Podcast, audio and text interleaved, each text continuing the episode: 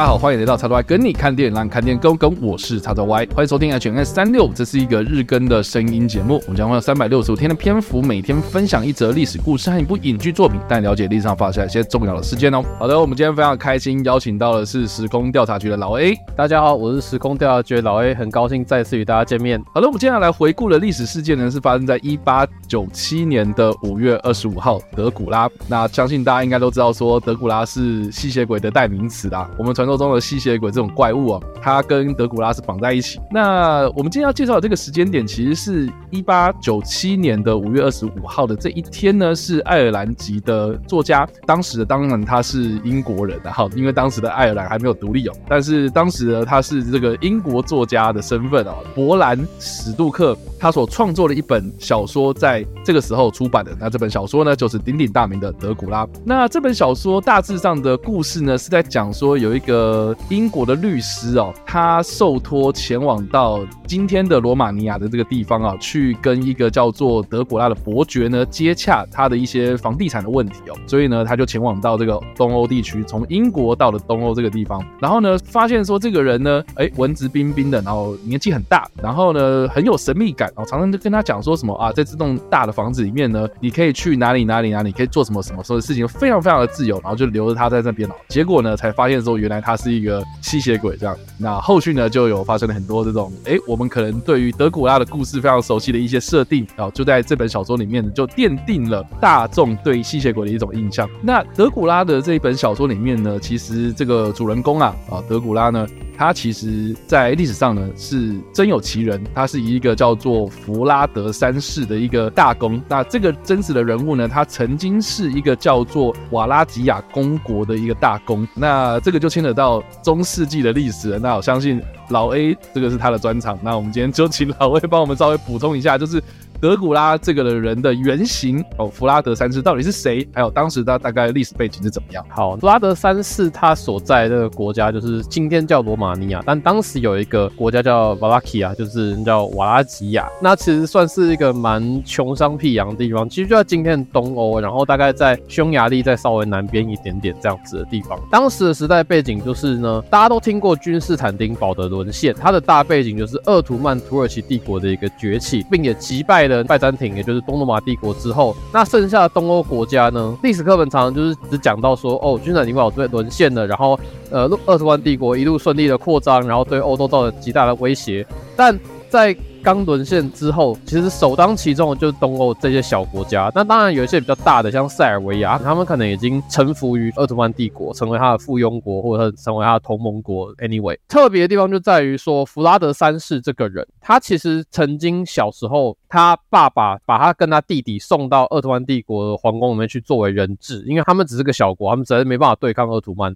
所以他们曾经小时候跟着穆罕默德二世一起长大，他们的年龄只差一岁。要注意，弗拉德三世跟就是我们说征服君士坦丁堡那位苏丹叫穆罕默德二世，他们年龄只差一岁，而且我们应该能够相当的能去猜测说，他们是曾经一起生活过。这两个其实是亲同兄弟啊，至少某些影视作品可以这样描绘他们，他们可能亲同兄弟这样子。那。后来呢，奥特曼帝国为了能够说哦，我在东欧的那个扩张能够顺利一点，所以把这个说，哎，你在我们这个宫廷那个被我们养大那么久，我们培训你那么久，你可以回去当个忠诚大公的吧？对，大家就把他送回去到瓦拉吉亚去。然后成为接替他爸爸成为公爵这样子，但是呢，弗拉德三世被送回到瓦拉吉亚去之后，他的想法就改变了。他说：“不，我们要对抗土耳其人，就是我了解土耳其人的弱点，你们要跟着我一起对抗他们。”其实这个大背景在于说，当时的东欧国家，其实在君士坦丁堡沦陷之后，还是有一股力量想要去对抗。所谓的土耳其鄂图曼土耳其帝国，这股力量是由匈牙利王国所主导的。匈牙利王国曾经有一任国王叫西吉斯蒙德，他们其实曾经有组织过一个十字军要去打土耳其，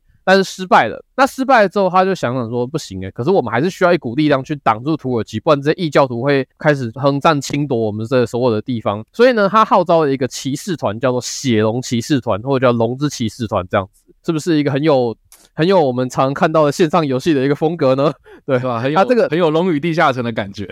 嘿，对，它真的叫做就是龙之骑士团。那当时它指的龙，其实指的就是土耳其。他们要打败这只恶龙。哦，这个这个很有传奇的色彩，感觉。没错，没错。所以我们今天会讲说，为什么弗拉德三世他有一个名字叫 Dracula，Dracula 意思是龙之子，因为他爸爸就有加入过这个骑士团的这个身份。后来的可能是土耳其人或其他的东欧人，就纷纷也叫他叫 Dracula。就是你像那 Dragon，Dragon 跟 Dracula 其实有一个同样的一个一个词音，一个音一个发音在。所以其实他一开始指的是龙大公或者龙之子这种感觉，所以他其实是一个民族色彩相当鲜明的一个人物这样子。那我简单讲一下，说他后来跟土耳其的一个对抗，大家可以去看 Netflix 上面有一个影集叫做《鄂图曼帝国崛起》，他现在说第二季了，而第一季呢在讲君士坦丁堡沦陷，第二季呢就在讲他跟福拉德三世的对决。所以哦，原来如此，OK，对，所以编排的还蛮好玩的，对。OK，好，那其实弗拉德三世他等于跟恩鄂图曼决裂了之后，他也不上缴贡金，然后他其实还做了一件事，就是肃清国内那些对于二图曼帝国想要友好的那些贵族，而刚好呢，这些贵族其实之前呢也密谋杀害他的父亲，所以他也算报了复仇这样子。那当时他的手段就已经是很著名的，就是把人家从肛门从穿了一根木桩到你的喉咙这样子，就是穿刺这样子，穿刺之刑，这是一个非常痛苦又非常具有展示性的一种那个酷刑这样子。那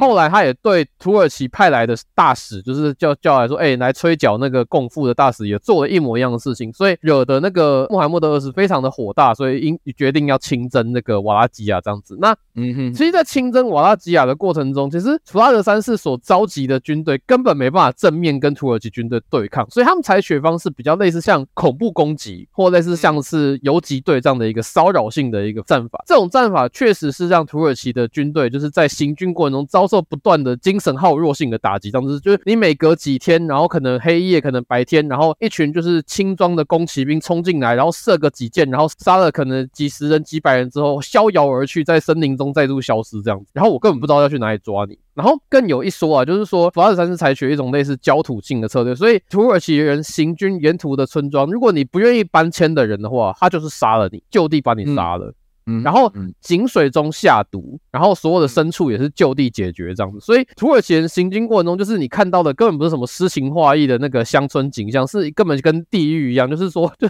因为他们没想到说自己一个统治者对自己的领地这么的残酷这样。但是弗拉德三世真的很残酷。也有一说是土耳其的军队就是一路进攻到了瓦拉吉亚的首都之后呢，其实他们看到也是一座空城，而在这座空城附近，其实是他把。所有不愿意跟他一起撤退的臣民都处决了，嗯哼，全部插在木桩上面，所以就是一片木桩的森林，然后上面就还有一些就是可能还在动的人，就是你可以想象那个画面，对，就是哇，呃呃呃，就是就是根本他根本还可以动，他根本还没气绝，就是那个景象非常的恶心这样子，呃，所以别你你不用学他啦，你不用学。OK，我我也不想，我也不想学，我屁股觉得很痛。OK，对，怪怪的。所以莫尔莫尔莫尔二的二世其实有留下一句名言，就是说我不怕面对恶魔，但这家伙比恶魔还恐怖。但是这场战争，瓜德三世他面对土耳其人这场战争，其实最终是失败的，因为他们始终他们没办法正面对抗那个土耳其的军队。那你你一直打游击战，你不会赢，所以他其实一直在等待的是匈牙利的人对他的支持，但匈牙利的援军一直都没有到来。对，所以最后呢，他其实是算是也是遭到了背叛。有一说是他受到国内的贵族的背叛，然后最后就是暗杀，然后头颅最后被送到了土那个君士坦丁堡去，然后示众这样子。所以。他最后也算是下场，像是算是相当的凄惨这样子，而且他的妻子也在对抗那个土耳其的过程中，为了不要被土耳其的士兵所俘虏而跳楼自杀这样子，所以他的是这个故事算是相当的相当的悲壮这样子，但你要说凄惨也是可以的，整个人的名声其实。你可以说不是很光彩了，因为他的手段相当的残酷，这样子。但是有一个有趣的地方是，渐渐到了现在罗马尼亚，他变得有点形象，有点算转正嘛，因为他变成说是一个对抗异教徒的一个很鲜明的一个人物，具有民族主义的这种感觉，这样。嗯哼嗯，对对。那后来呢，因为残酷而闻名，所以。后来就变成说为就是由爱尔兰这位小说家，就是慢慢作为一个原型，就变成叫德古拉这个吸血鬼，这样子这么嗜血的一个人这样子。对，但是我不确定他在影视作品中有没有就是呈现出他的那个东欧口音啊，因为后来后来他都大家都把他表现成像是一个英国绅士那种感觉。是 是没错，对，对，对，所以其实德古拉的原型呢，应该是东欧人啊，应该算斯拉夫民族啦。对对，他应该算是斯拉夫民族。对，所以我觉得最最标准的是那个那个叫什么尖叫旅社那个 他的口音，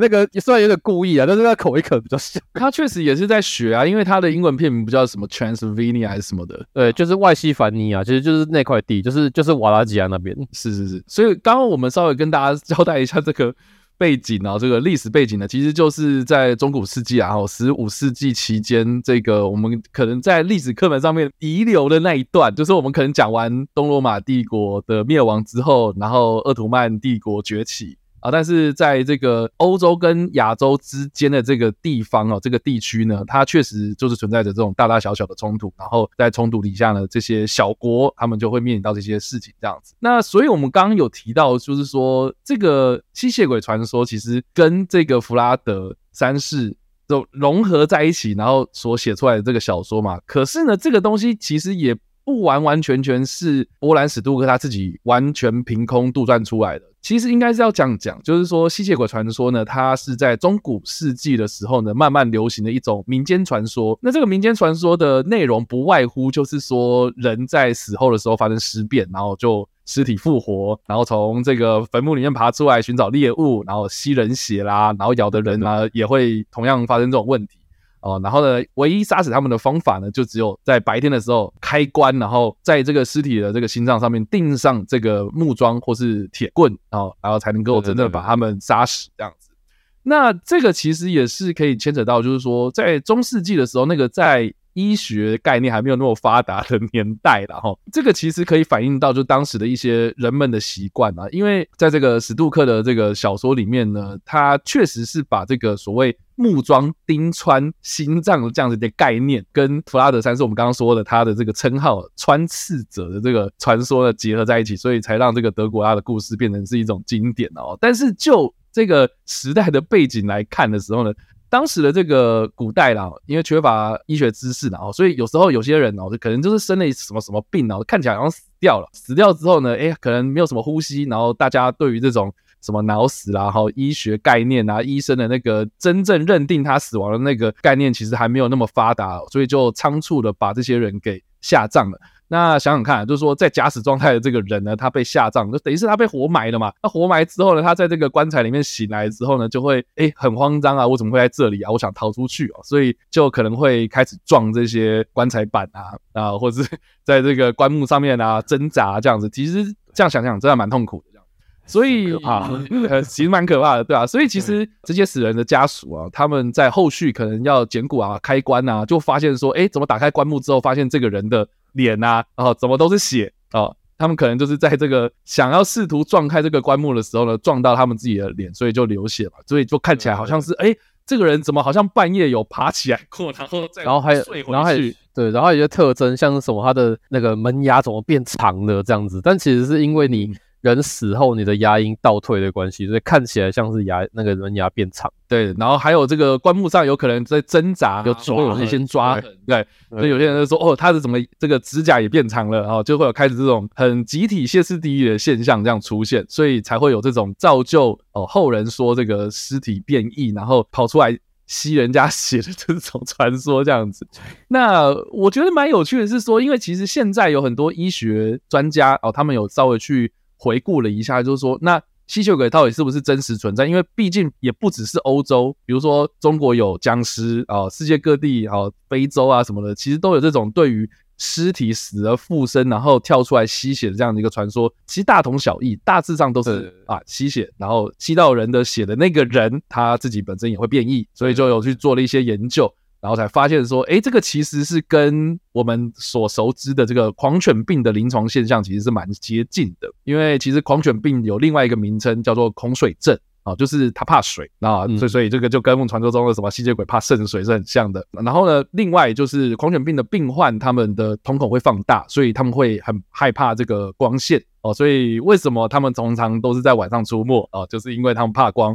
然后另外呢，还有就是说，狂犬病的病患他们通常都会异常的兴奋哦，特别是在性欲方面。然后呢，针对这些大蒜啊、洋葱啊等等这种比较有刺激性的这种气味，有各种高度的敏感哦，所以大家都会觉得说，哦，为什么这个要放大蒜在身上，然后防止吸血鬼来袭啊？甚至是会看到什么，哎，这个在教堂里面有圣水、圣光，然后就会对吸血鬼可以杀死他们 啊。这个其实就是有点被这个世人穿凿附会啊。然后在当时，在这个医学常识缺乏的状态之下，哎，可能就跟这些传说结合在一起哦。所以呢，狂犬病的症状可能被夸张成变成是吸血鬼的传说。那另外呢，我们也常常跟讲说什么啊，那个德古拉他会变身成这个蝙蝠或者狼嘛？哦，这个医学的这个临床研究里面也有发现说，其实有些蝙蝠或者狼，他们的这个身上也有带有这种狂犬病的病毒。哦，意思就是说呢，诶，他们是有关系的，咬到人就会让你传染到的。所以，我们根据合理的推测，这个吸血鬼的传说说不定就是中世纪狂犬病病毒疫情的这种写照了哈。所以，我现在用这个现代的医学去解释，诶，其实是说得通的。那不管怎么样啊，这个吸血鬼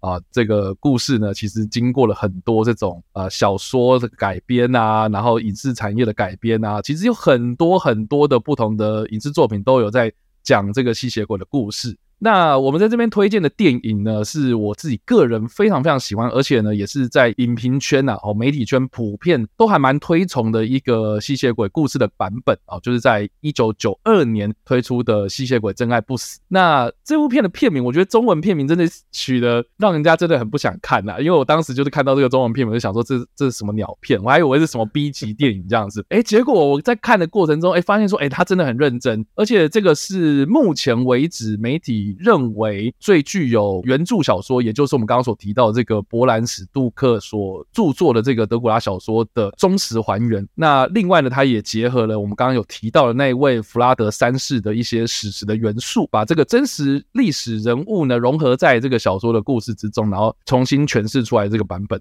而且呢，这部片子里面有很多很多的明星啊，包括两位。后来有得到这个奥斯卡影帝的影帝级人物啊，包括这个盖瑞欧德曼啊，就是演的这个丘吉尔，然后拿了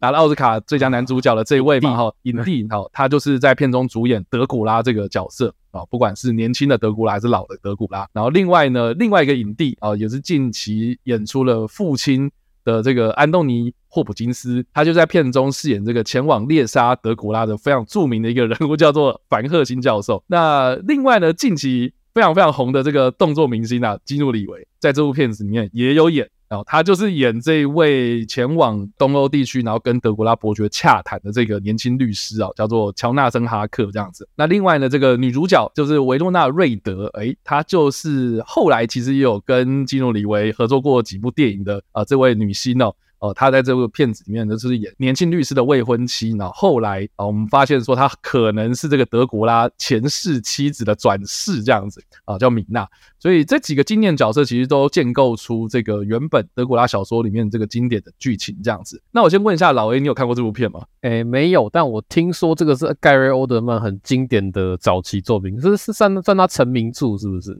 应该是这样讲。我觉得盖瑞欧德曼他最大的特色应该是很多人都会觉得说他演什么像什么，然后哦变色龙，对，影坛变色龙就是很常会演一些可能跟他自己本身的形象差很多的一些角色。对对对对对对啊！那德古拉是算是其中一个。那另外来说了，我自己是觉得，就是这个版本呢，哈，虽然不是说最经典，但是它是商业表现最成功的一次的电影版本哦，因为它的票房非常的惊人哦，就是全球卖超过二点一亿美金哦。哦，非常非常惊人。然后另外呢，就是说这部片的导演呢也是非常有名，然后就是《教父》的导演哦，就是《现代启示录》的导演法兰西斯科波拉所指导。那法兰西斯科波拉他也是年轻一把的哈，他一九九二年的时候拍出这部片，我觉得在当时呢非常非常的有这个前瞻性哦，因为你知道九零年代那个时候大家还是用胶卷在拍摄。可是胶卷拍摄的时候呢，你不会像现在有很多那种数位拍摄，你可以去做很多电脑特效，所以它有很多那种呃，算是摄影的手法啊、呃，比较特殊的那种技巧啊，去呈现这个德古拉故事的那种迷幻感。因为像我自己个人在看的时候，我个人非常喜欢就是它的影像美学啊，呃，像比如说他在这个转场的过程之中，他会用那种重复曝光的手法，就是上一场的这个场景还没有消失之前呢，哦，他就先淡出，然后淡出的时候再跟下一场的这个场景呢重叠在一起，然后就会制造出那种诶两个影像重叠在一起的那种迷幻色彩的感觉。那另外呢，还有就是说这部片里面的这个特殊化妆，盖洛德曼又来搞坏自己的皮肤啊，就是 让大家看到说哦，他一下可以演那个文质彬彬、风度翩翩啊的一个非常绅士的那种感觉。再来，他又可以演那种哦，像是那个呃脸烂掉的啊，然后变成是呃吸血鬼那种非常狰狞的样貌的那种特殊化妆，我自己是觉得在技术上面呢是非常非常的有趣。只不过啦哈，这个也必须讲啦，这个 我刚有提到吧，这个基努里维在这部片里面他是演那个年轻的律师，对，那跟这个盖洛德曼还有安东尼霍普金斯这两个影帝级人物相比哦，我真的觉得他的演技真的是。烂到爆！当时他是不是很菜？他真的超菜。他可能，他可能连那个骇客任务，骇客任务当然还没有演呐。骇客任务大概是两千年的时候嘛。然后他还，我觉得应该还连那个什么捍卫战警啊，Speed 就跟三卓布拉克演那个公车不能停的那部，好像差不多那个时候再更早一点，你就可以知道小白脸。对，非常非常奶油小生。然后他在片中呢，因为他是演一个英国的律师嘛，来自伦敦那种比较。你知道当地那种上流社会这样子哦，所以他会去刻意模仿这个伦敦的口音。那基努里维我们也知道说他不是英国人嘛哦，所以他去模仿这个口音的时候，都被大家都认为说拜拜拜拜拜拜托你不要再学了这样子。然后另外还有就是大家可以去查一下，就你你就算是没有看这个整部片哦，你可以去查一下就是这部片的片名，然后在 YouTube 上面搜一些片段哦，你就会发现说。他连演这种比较惊吓啦，或是连那种紧张的那种桥段的时候，都非常非常的生硬，就 那个的表现，这是我我觉得啊，对，就是啊，基努李维啊，被呃呃，还还年轻，还年轻，对，还年轻，还年轻，对。对啊，所以这个算是我们今天介绍的德古拉这个小说，然后我们又介绍到这个角色的原型。那当然，这个德古拉的改编电影呢、啊，当然我们不止我们刚刚所介绍这个。真爱不死这部片 最早最早，其实在一九三零年代的时候呢，这个环球影业它就有推出了很多一系列，我觉得后世啊哈都很想要致敬啊，甚至是把它当做是一个经典教材的几部德古拉电影哦，就包括了在一九三一年推出的德古拉，以及后续的几部续集电影，还有呢就是在一九五八年也是同样叫做德古拉的电影呢，是由这个克里斯多弗里。这个就是那个《星际大战》里面那个杜库伯爵嘛，哦，他 年轻的时候所演出的这个哦，这个我知道，对，他听说很帅，这个也是当时大家想一下，就是三零年代、五零年代那个时候的电影啊，其实人都站得挺挺的嘛，然后一定都会找一些哦看起来非常绅士的这些演员，然后来饰演这个传说中的这个怪物这样子。那到了大概九零年代之后，哎，就是我们所说的这个《真爱不死》这部片哦，它就是比较属于这种怀旧风啊。但是过了两千年之后，我觉得就开始大爆炸哦，就是把这个吸血鬼电影的这种原本的框架哦，打破了很多很多哦。像比如说我们所熟知的这个《刀锋战士》哦，它就是比较融合这种动作元素嘛哈。然后，但是呢，在这个二零一四年最近推出了一部，这个也是把这个弗拉德三世的这个。故事呢，融合在德古拉传说里面的《德古拉永昼传奇》了，这个算是比较这种古装古典的这样子的元素的电影哦，然后是由这个洛克·伊凡斯主演。那它里面呢，就把这个弗拉德三世呢给塑造成我们刚刚这个老 A 所描述的，就是说后来我们大家把这个弗拉德三世这种比较残酷的形象扭转成他是一个爱国爱家的一个民族英雄的形象，这样子。